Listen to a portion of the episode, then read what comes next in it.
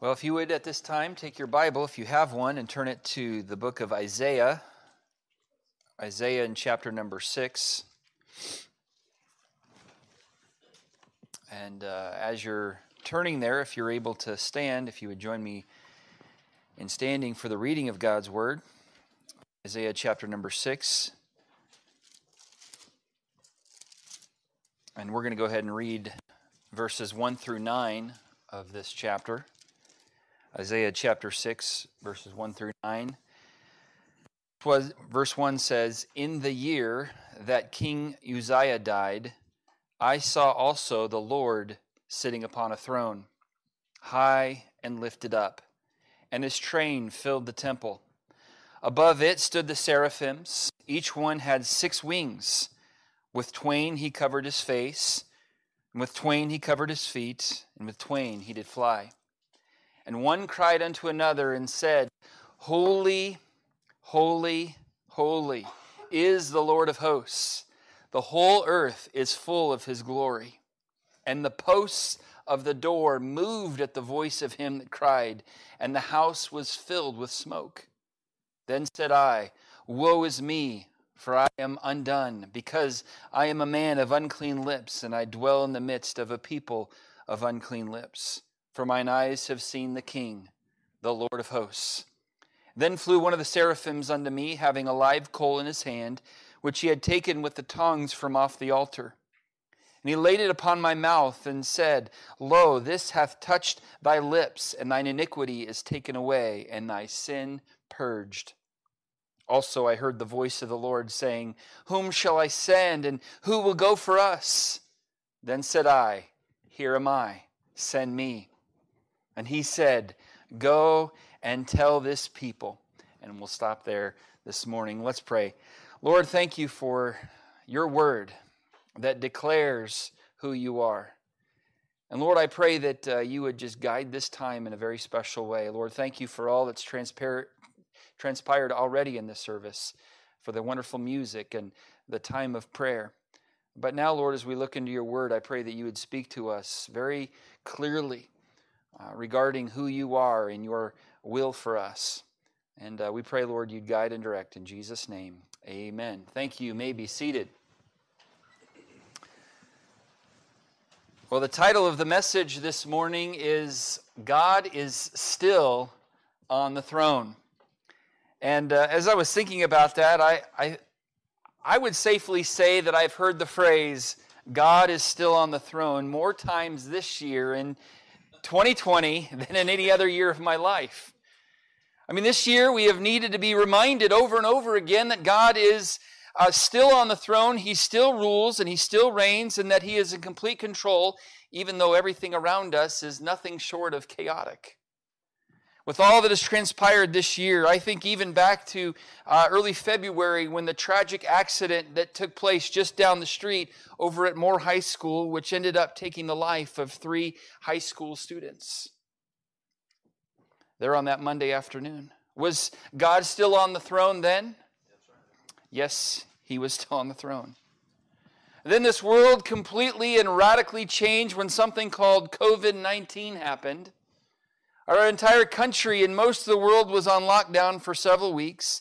Hand sanitizer and toilet paper were more valuable than gold during that crazy time. Do you remember that? Well, was God still on the throne and control during that? Yes. Then our country headed into a very strange season of ra- racial tension and turmoil. Many ci- cities were damaged greatly through riots and looting, all in the name of racial equality.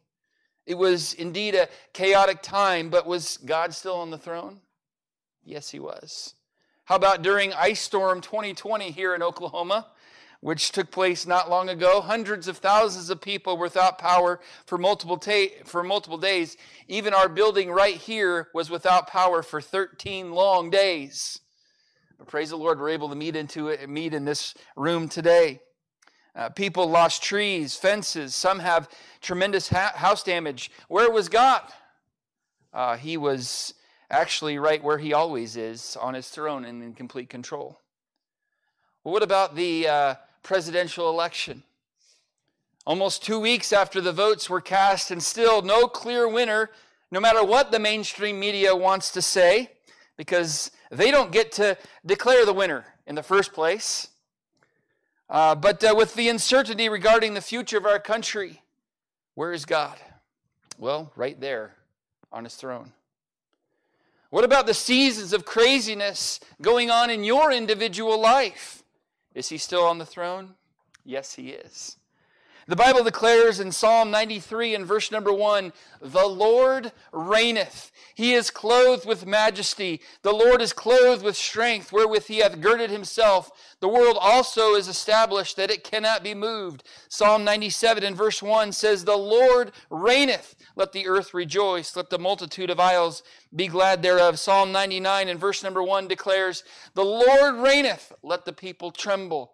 He sitteth between the cherubims. Let the earth be moved. Yes, my friend, I am glad to report to you this morning that God is still on the throne. Isaiah had the amazing privilege of being able to see this spectacular and awesome.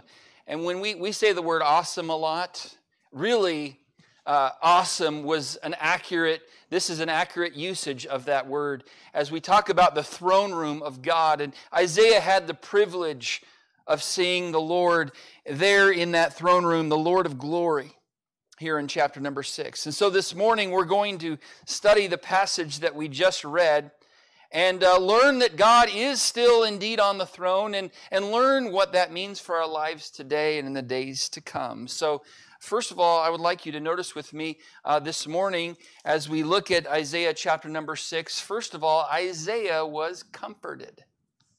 Isaiah was comforted. If you notice in verse number one, where uh, Isaiah is writing this, and he says, In the year that King Uzziah died, I saw also the Lord sitting upon a throne.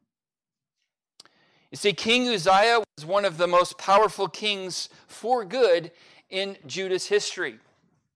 I'm going to ask you or invite you to turn over to Second Chronicles chapter 26 to learn a little bit about this king Uzziah. Second Chronicles chapter number 26. And in verse number 1 of Second Chronicles 26 it says then all the people of Judah took Uzziah, who was 16 years old and made him king in the room of his father, Amaziah. Do we have any 16 year olds here this morning? Okay. Addie, and if Seth were here this morning, he would also raise his hand. He is also 16. So can you imagine Seth Johnson being the president of the United States right now? Oh, that is a scary thought, my friend. And uh, Seth, I hope you're watching. He's at home, not feeling great. So, uh, can you imagine 16 year old? Well, Uzziah was 16 years old when he was made king of Judah.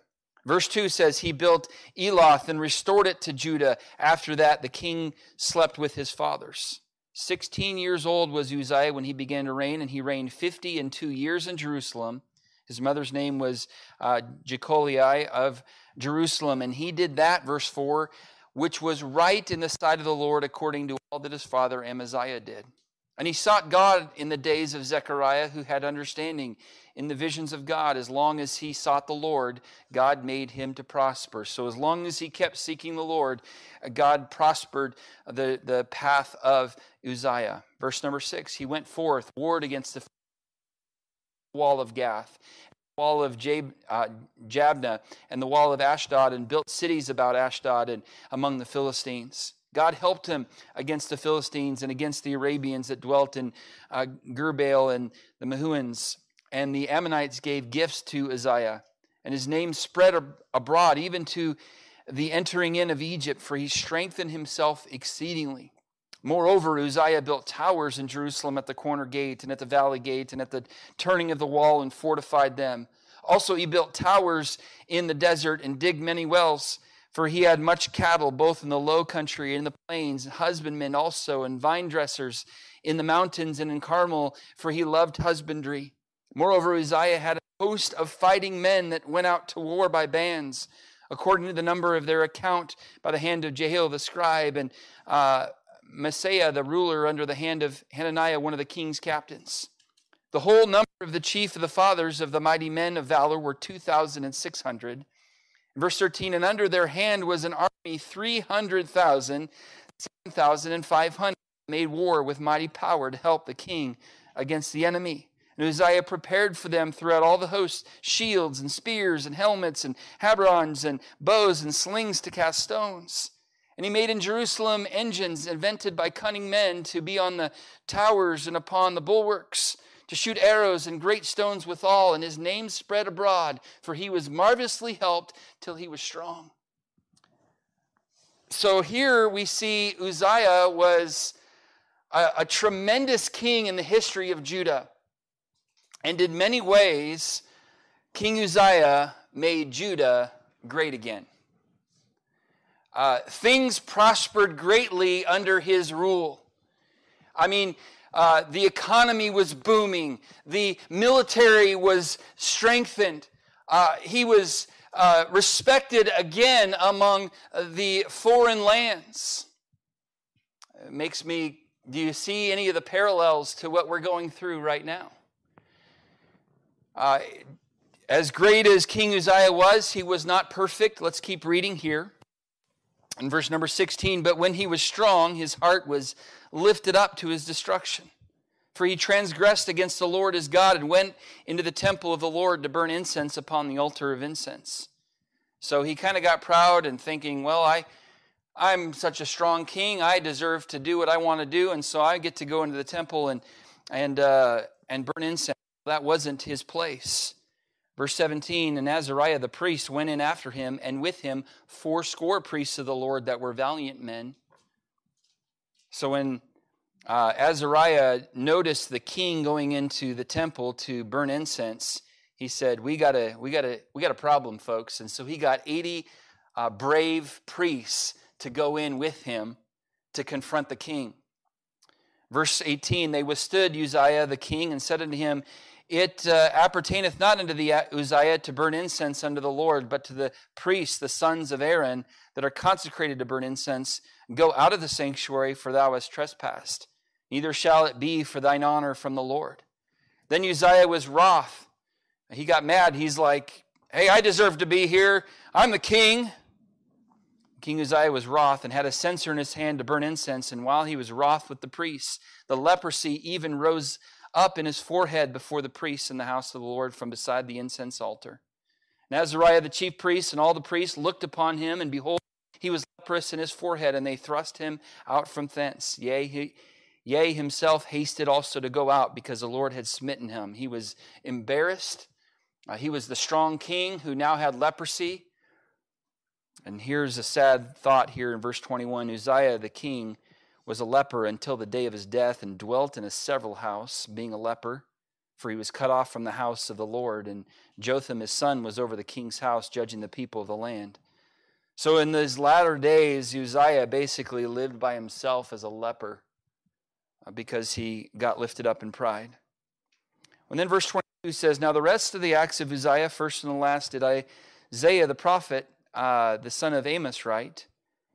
And then Verse 23 So Uzziah slept with his fathers, and they buried him with his fathers in the field of the burial which belonged to the kings. For they said, He is a leper, and Jotham, his son, reigned in his stead. So we just read a whole chapter of the Bible together, didn't we? But here's the life of Uzziah, and here was the king that uh, basically, if we turn back over to Isaiah chapter 6 and verse 1, where it says, In the year that King Uzziah died, the year that he was, that, that, that Isaiah, this young prophet, uh, was going through a time of tremendous discouragement because King Uzziah, while he was not perfect, was a tremendously good king and accomplished great and mighty things there in Judah. And now he's off the scene. Now he's gone. And uh, Isaiah is a little down and discouraged. It had been a rough year for him. So the Lord allows this young prophet into the throne room of God to get a glimpse of the one who is still on the throne. And this ends up being a great comfort, knowing that God still rules and reigns. Uzziah might not be on the throne, but God still is on his. And uh, today, as we consider the potential for the future of our country. I don't think anybody in the room or anybody on the planet really knows exactly what's going to happen with the election. I know we all have watched certain things and we all have learned a lot about the election process and the possibility of uh, all the different things that could happen. But regardless of what happens and uh, who's on the throne, so to speak, here in the White House, more important to understand for us this morning is that God is still on his throne and he's not about to leave anytime soon. And so today, if, if you've had a rough year, if your finances aren't as good as they were a year ago, if your health has started to give out on you, if your family relationships are, are not as swimmingly as they once were, if you're a little down and discouraged about the future of our nation, can I encourage you today to look up and see the Lord sitting upon a throne? And guess what? He's there today, and He's going to still be there tomorrow, too. And let this be a comfort and an encouragement to you, like it was to uh, Isaiah as he was discouraged when Uzziah died and was off the scene. He's like, man, but he was such a great king. He accomplished so much. I mean, this is a bummer that he's gone. Yeah, that might be the case, but uh, look and see the Lord sitting upon his throne. Let that be a comfort to you. First Chronicles 29 and verse number 10. Here, David bless the Lord and he said uh, before all the congregation and said, Blessed be thou, Lord God of Israel, our Father, forever and ever. Thine, O Lord, is the greatness and the power and the glory and the victory and the majesty, for all that is in the heaven and the earth is thine. Thine is the kingdom, O Lord, and thou art exalted as head above all.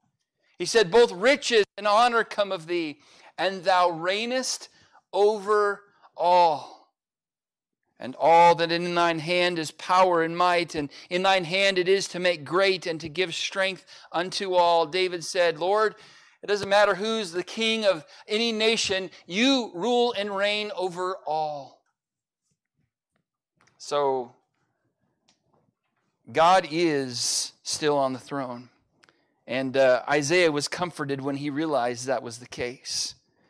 But I see not only was Isaiah comforted, but I see, secondly, that Isaiah was confronted. He was confronted. As he sees the Lord sitting upon a throne, he sees the Lord for who God really is. He was confronted with a couple things about God, and, and I want us to be confronted with those same things this morning. First of all, Isaiah was confronted with God's position. Verse number one, he saw the Lord sitting upon a throne, high and lifted up. So as he has this uh, vision of the, of the Lord's throne room, and, and uh, we don't know exactly what it was, whether it was a dream, whether it was a, uh, the, the Lord transported him. I don't know uh, what, what it was that the Lord did to make him see this, but either way, when he saw the throne of God, it was not on the same plane as he was. It was high and lifted up, it was an exalted position. And uh, God is above all. And I want to remind us that uh, it does matter what happens here in our country, absolutely. And I am concerned, and I'm trying to minimize uh, what's going on. But at the same time, God rules and reigns over all. His throne is above all, He's high and lifted up. Psalm 97 in verse number 9 says, For thou, Lord, art high above all the earth, thou art exalted above all gods. So, yes, King Uzziah being gone was a bummer, but you know what? It doesn't really matter too much because God is on the throne and He still rules and reigns, and He's never going to get leprosy and leave and uh, be uh, cast aside. No. God's going to stay on his throne and rule and reign for eternity. Philippians 2 9 says, Wherefore God hath also highly exalted him and given him a name which is above every name. You see, he is high and lifted up. Ephesians 1 and verse number 20. This is uh, three verses here I'm going to read to you. If you want to turn over there, you're welcome to. Ephesians 1, verses 20 through 22. It's, it's too good to not read this verse and to look at this, this passage of Scripture. I hear Paul saying uh, about Christ when he raised him from the dead, when God raised his son from the dead and set him at his own right hand in the heavenly places, far above principality and power and might and dominion and every name that is named.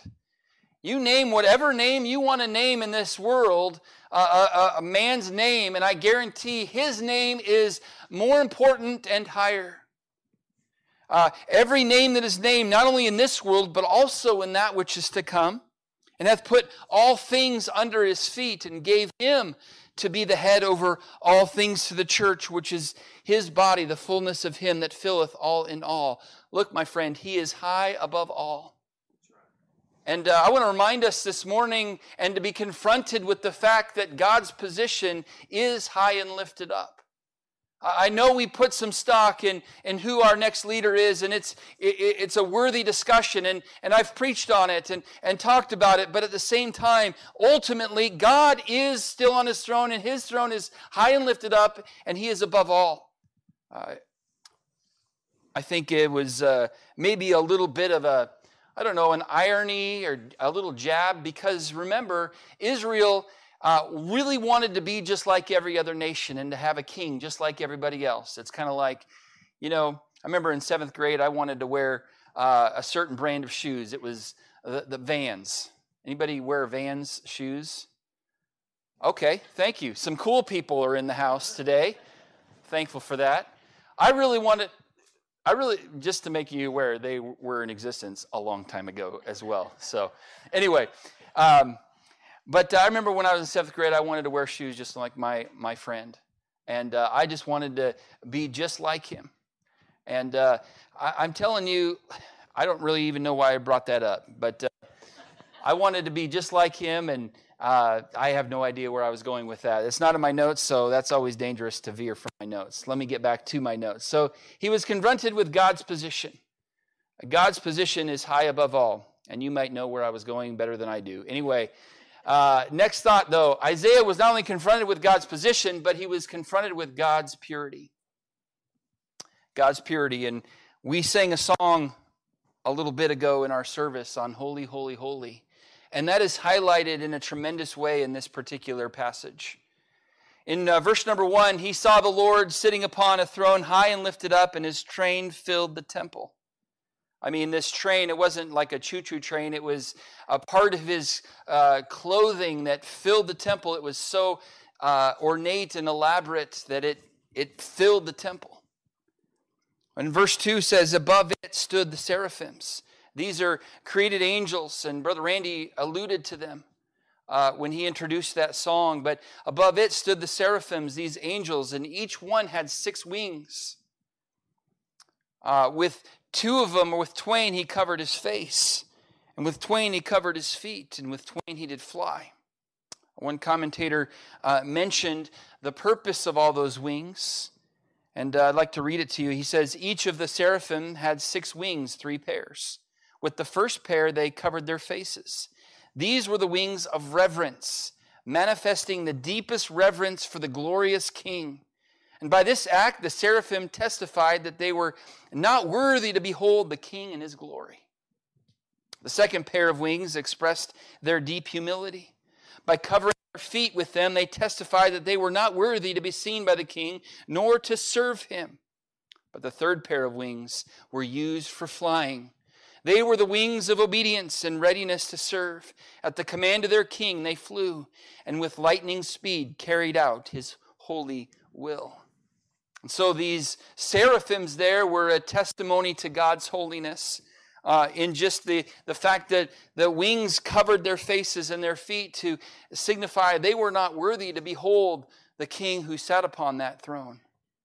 But then, not only were their wings testimony to that, but also their words were testimony to that. In uh, verse number three, one cried unto another and said, Holy, holy, holy is the Lord of hosts.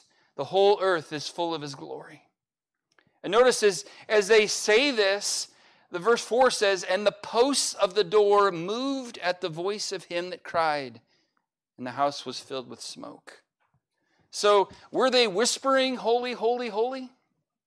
I think it was loud. And the Bible says they cried one to another. This was so powerful and so intense that the very uh, posts of the doors shook when they began to cry out to one another about God's holiness. Revelation 4 and verse number 8 is the other reference uh, in the Bible that we see God's holiness mentioned three times. Here's what it says about that. And the four beasts had each of them six wings about him. They were full of eyes within, and they rest not day and night, saying, Holy, holy, holy, Lord God Almighty, which was and is and is to come. So for every day and every night, they do not take a break, they do not take a vacation, they don't take a nap, they don't take a, uh, they, they, day and night, and they do not rest. And their whole purpose is to say, Holy, holy, holy, Lord God Almighty, which was and is and is to come. That's God's holiness. That for day and night they cry aloud, and uh, so much so that the door posts move. Amazing. God was, Isaiah was confronted with God's purity at this point. Now, why is the word holy uttered three times? In English, we emphasize with italics, underlining, or inflections, but the Hebrew language possesses an unusual way of expressing its comparatives and superlatives. Comparatives are repeated twice. Examples are when Paul uh, said this rejoice, and again I said rejoice. So that's repeating twice. Or when Jesus said, Verily, verily, I say unto you, that's saying it twice. The superlatives are repeated three times, and the repetition of holy, holy, holy is expressing an ultimate truth about God. Uh, only a handful of occasions does the Bible repeat or elevate something in the third or superlative degree. And it does so about the holiness of God, both here and again in Revelation 4 and verse number 8. You see, God is not simply holy or even holy, holy. He is the thrice holy God the seraphim, the beings uh, in closest proximity to God and most familiar with his presence, with what God is like, proclaim that holiness is the fullest expression of who and what the Lord is. Right. you may have heard this, and uh, I know I have many, many times. People refer to God as the big man upstairs or the big guy in the sky. Um, actually, He is the Holy One, He is the Lord of glory. He's not just the big man upstairs. You're not going to go give him a big high five when you go see him. He's God, and He's holy, holy, holy. Psalm 99 and verse number 9, we read it a moment ago uh, when we, uh, right before our prayer time. Exalt the Lord our God and worship at his holy hill, for the Lord our God is holy. 1 Samuel 2 2. There is none holy as the Lord, for there is none beside thee, neither is there any rock like our God. Exodus 15 and verse 11. Who is like unto thee, O Lord, among the gods? Who is like thee, glorious in holiness, fearful in praises, doing wonders? Our God is holy. And Isaiah is confronted with who God was in his position and who God was in his nature. And as a result of that, we see next Isaiah was convicted. Isaiah was convicted in verse number five. Here's Isaiah's response to the confrontation that he just gets by seeing the Lord high and lifted up, by understanding God's holiness. He said, Woe is me, for I am undone, because I am a man of unclean lips and I dwell in the midst of a people of unclean lips, for mine eyes have seen the King, the Lord of hosts. Isaiah had just seen the glory of God. I mean, that must have been exciting, right? Must have been a wonderful experience. Couldn't wait to tell everybody about it and post about it on social media. I just saw the glory of God. How exciting, how wonderful. No, actually, I think of the, other, the others in the Bible who saw the glory of God and their responses when they saw God's glory. I think of Ezekiel. Ezekiel chapter 1 records when Ezekiel was given a vision of the Lord, and at the end of it, here's what he said. And when I saw it, referring to the vision that God gave him of who God's glory or what God's glory was all about, when I saw it, I fell upon my face. At the Mount of Transfiguration, when Jesus was transfigured right before their very eyes, Peter, James, and John, and his face did shine as the sun, and his raiment was white as the light. After hearing the voice of uh, God the Father say, This is my beloved Son, in whom I am well pleased, hear ye him. Peter, James, and John, the Bible says, fell down on their face.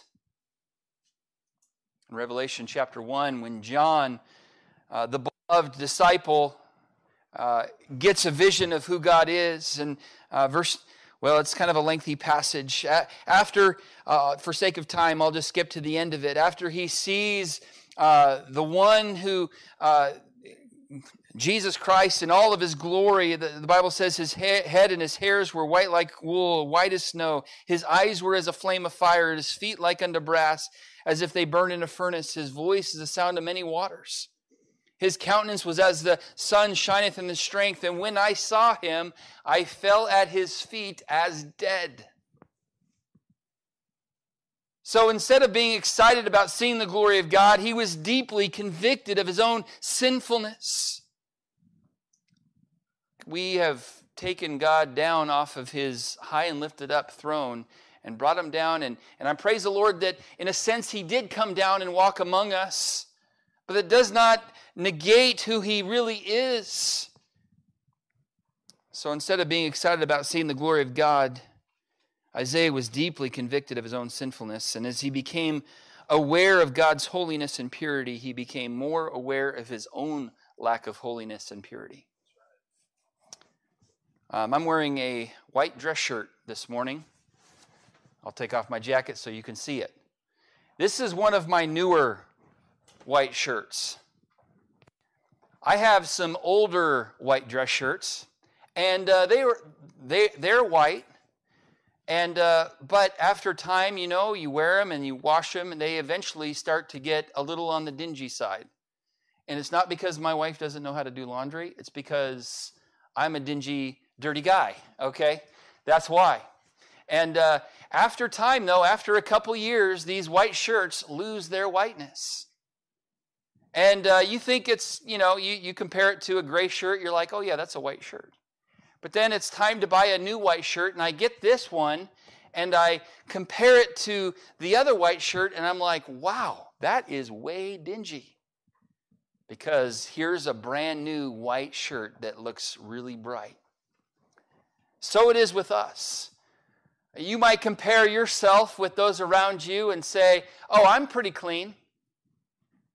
But then when you take a moment and compare yourself to the ultimate standard, the Lord, you're going, okay, I'm actually not as clean as I should be. Isaiah, I think, was in that same situation.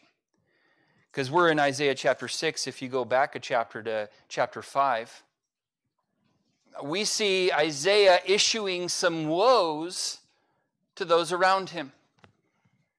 Uh, look in verse number 8 of chapter 5. He says, Woe unto them that join house to house, that lay field to field till there be no place, that they be uh, placed alone in the earth. Look in verse 11. Woe unto them that rise up early in the morning, that they may follow strong drink, that continue until night, till wine inflame them. Verse number 18 Woe unto them that draw iniquity with cords of vanity, and sin as it were a cart rope, or with a cart rope. Verse 20 Woe unto them that call evil good and good evil, that put darkness for light and light for darkness, that put bitter for sweet and sweet for bitter.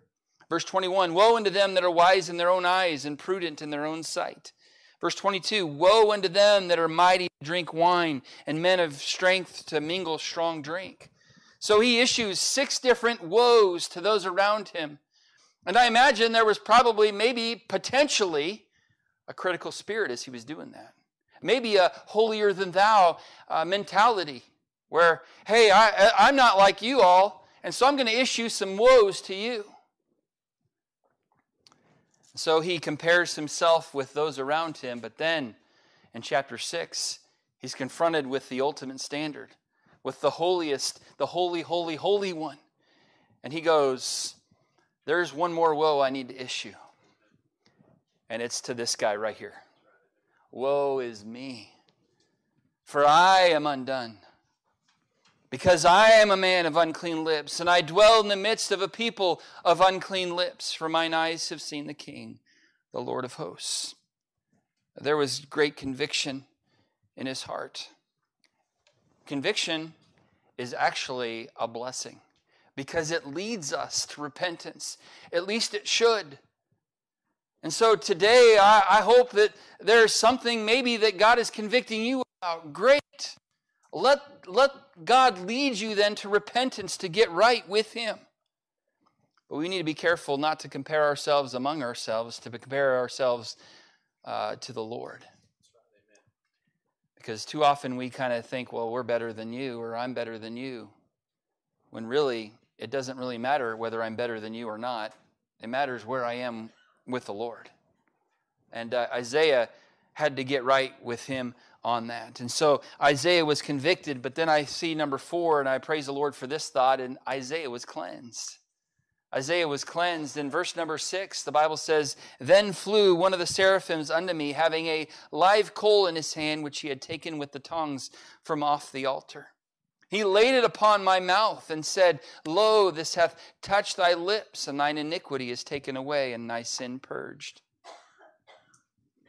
He he was about ready to serve the Lord, and we know that because he was a prophet of God and he wrote the book of uh, Isaiah, and the Lord used him in a great way. But before he really could get going in his ministry, he had to get right with God, he had to be cleansed. 2 Timothy chapter 2. Verse 20 says, In a great house there are not only vessels of gold and of silver, but also of wood and earth, some to honor, some to dishonor. If a man therefore purge himself from these, he shall be a vessel unto honor, sanctified and meet for the master's use, and prepared unto every good work. You know what Isaiah said is, Hey, I do want to serve you, Lord, but I need to first be a clean vessel for you to use. And so, God wants to use all of us this morning. The question is, are we clean vessels? Have we been cleansed? through, yes, salvation, but as believers, are we uh, making sure that we're clean and right so that God can use us and we're the vessels that He can use? And we're meet for the Master's use. Well, we can be cleansed through confession. God's given us a pathway for cleansing. And 1 John 1 and verse number 9 if we confess our sins, He's faithful and just to forgive us our sins and to cleanse us from all unrighteousness. Uh, we learned in this in our Sunday school class, we looked at Proverbs 28 and verse 13, which says, He that covereth his sins shall not prosper, but he that confesseth and forsaketh them shall have mercy. Uh, you see, Isaiah, as he was confronted with God's holiness and his purity, he realized his own impurity, and he could have just ran away, but instead he said, woe is me, and I, I want to get right. And then this seraphim, I can just, uh, we, we mentioned the, the two wings that he used to fly. God said, okay, seraphim, go take off uh, a coal from the altar. And the seraphim flew over and did exactly what the Lord had bid, bid him to do. Lo, this hath touched thy lips, and thine iniquity is taken away, and thy sin purged. What a beautiful thing to have said about you is your sin has been purged from your account. It's no longer there in your life, it's been taken away. Amen. We can be cleansed through confession, but we can also be cleansed by spending daily time in God's Word. John 15 and verse number 3 Now you're clean through the word which I have spoken unto you, Jesus said. One of the things that we were we've been trying to encourage, and I think he's kind of got it now, but uh, with Mark taking showers, we had to teach him to actually use soap when he's in the shower. He'd come out of the shower like, hey, did you use soap? And he's like, oh, I knew I forgot something. Because he would be playing in the shower, you know, and uh, he'd let the, he'd clog the drain so that it would fill up, and he'd just play in the bath while the shower's going, and he'd just lose track of why he was in there in the first place. It's not a playtime, it's a cleaning time. Using soap is important, and as believers, we need to use soap. And, and uh, the detergent, the soap that God's given us, is His Word. We need to constantly, uh, you know, yeah, you can go a day without a shower, two days, maybe. Okay, Luke, don't get any ideas. But uh, you go, you go a, length, a length of time without a shower, it becomes kind of noticeable. When, when I don't take time in God's Word for a day, you know, two days, three days, four days, it starts to get noticeable. Uh, my attitude starts to really start to smell bad. I'm short with my family members. I, I, I don't have a good spirit. Why? I need the detergent of God's word in my heart on a daily basis. So do you. So do you. But it's not enough to just read the word of God, we must also obey it. Psalm 119, verse number 9 says, Wherewithal shall a young man cleanse his way? That's a great question. How can we cleanse our path? How can we cleanse our lives? And he answers it by saying, By taking heed thereunto according to thy word, by obeying God's word. It's not enough to just read it, we've got to do it. And so that's the encouragement for all of us this morning is to be cleansed, just like Isaiah was. And one of the ways we can be cleansed uh, as believers is to uh, confess our sins when there is sin in our life and by spending t- daily time in God's Word and obeying it. But we see, fifthly, uh, this morning, not only all the things we've talked about, but Isaiah was also called. In verse number eight, he says, Also I heard the voice of the Lord saying, Whom shall I send, and who will go for us? Then said I, Here am I, send me. You know, before uh, he was cleansed, he wasn't able to hear the call. But now that he's cleansed, now the Lord can call him. Now the Lord can send him. And now he's able to hear the voice of the Lord a little clearly. and so uh, this morning, the question is Have you heard the call? Do you want to hear the call? And are you willing to hear the call? By the way, as a side note, uh, verse 8 is a, one of the many proof texts regarding the doctrine of the Trinity.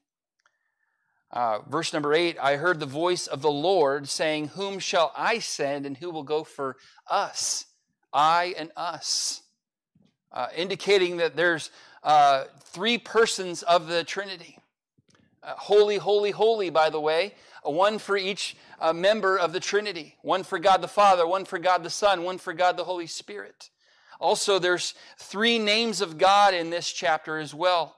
Uh, in, in verse number uh, one, we see uh, the Lord with no capital letters, well, capital L. And then in uh, verse number five, and uh, we see the Lord of hosts with capital letters. And then in verse number 12, we see um, Lord again. Uh, let's see, there was one more, I think, and I can't find it now. Oh, verse, yeah, verse number 12, just capital uh, Lord. Uh, three names of God, which, again, proof text for uh, the Trinity, God being not just one, but three in one. And uh, that's just a side note. That's uh, not necessarily part of the message, although good doctrine is, is important to, to declare. But Isaiah was called, and now he was able to hear the voice of the Lord. Uh, by the way, in 2020, God is still asking, Whom shall I send, and who will go for us? And God is still looking for people like Isaiah who would say, Here am I, send me. Uh, who can I send to the place that you work? Who can I send to the school that you go to? Who can I send to the neighborhood that you live in? Who can I send to a foreign land to get the gospel out? And God is looking for some, like Isaiah, who would say, Hey, my sin has been purged, I've been cleansed, and now I'm ready for you to send me. Please pick me. Isaiah was called. But then I think, or lastly, I want us to look at the fact that Isaiah was commissioned. Isaiah was commissioned. In verse number 9, as he volunteers to go, God then commissions him in verse number 9, and he says, Go and tell this people. We too, as believers, have received a commission. It's often referred to as the Great Commission. It's found in all four of the Gospels and also in the book of Acts. As the Lord of glory has sent us as believers out of the world to be his witnesses. Regardless of where you get your paycheck, it doesn't matter. God wants us all to go and tell this people. Once Isaiah was confronted with who God was and was convicted of his sin and, and uh, cleansed of that sin, and then he heard the call of God, he was willing to fulfill the commission of God. And Isaiah did just what God told him to do. He was obedient to that commission. The question for us is are we obedient to the great commission that God has given to us? Look, no matter what happens in the next couple months here in our country with COVID, which I know that it's on the radar again, or in the election. Remember that God is still on the throne, and we, as, as His people, have been commissioned to go and tell this people about His saving grace. We have been given a mission to fulfill, and to, that is to carry the light of the gospel to the darkness. People still need the gospel, regardless of who's in the White House. Look, if Donald Trump wins, People still need to be saved. We still need to get the gospel out. It's not going to fix the spiritual condition of our country. Uh, the only thing that's going to fix the spiritual condition of our country is if God's people are obedient to the commission that God's given us to go and tell this people.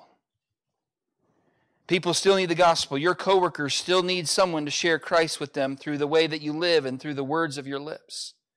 Classmates in your school still need to hear the truth of the gospel. Your neighbors still need to be saved. Our community still needs Jesus Christ. This world still needs the gospel.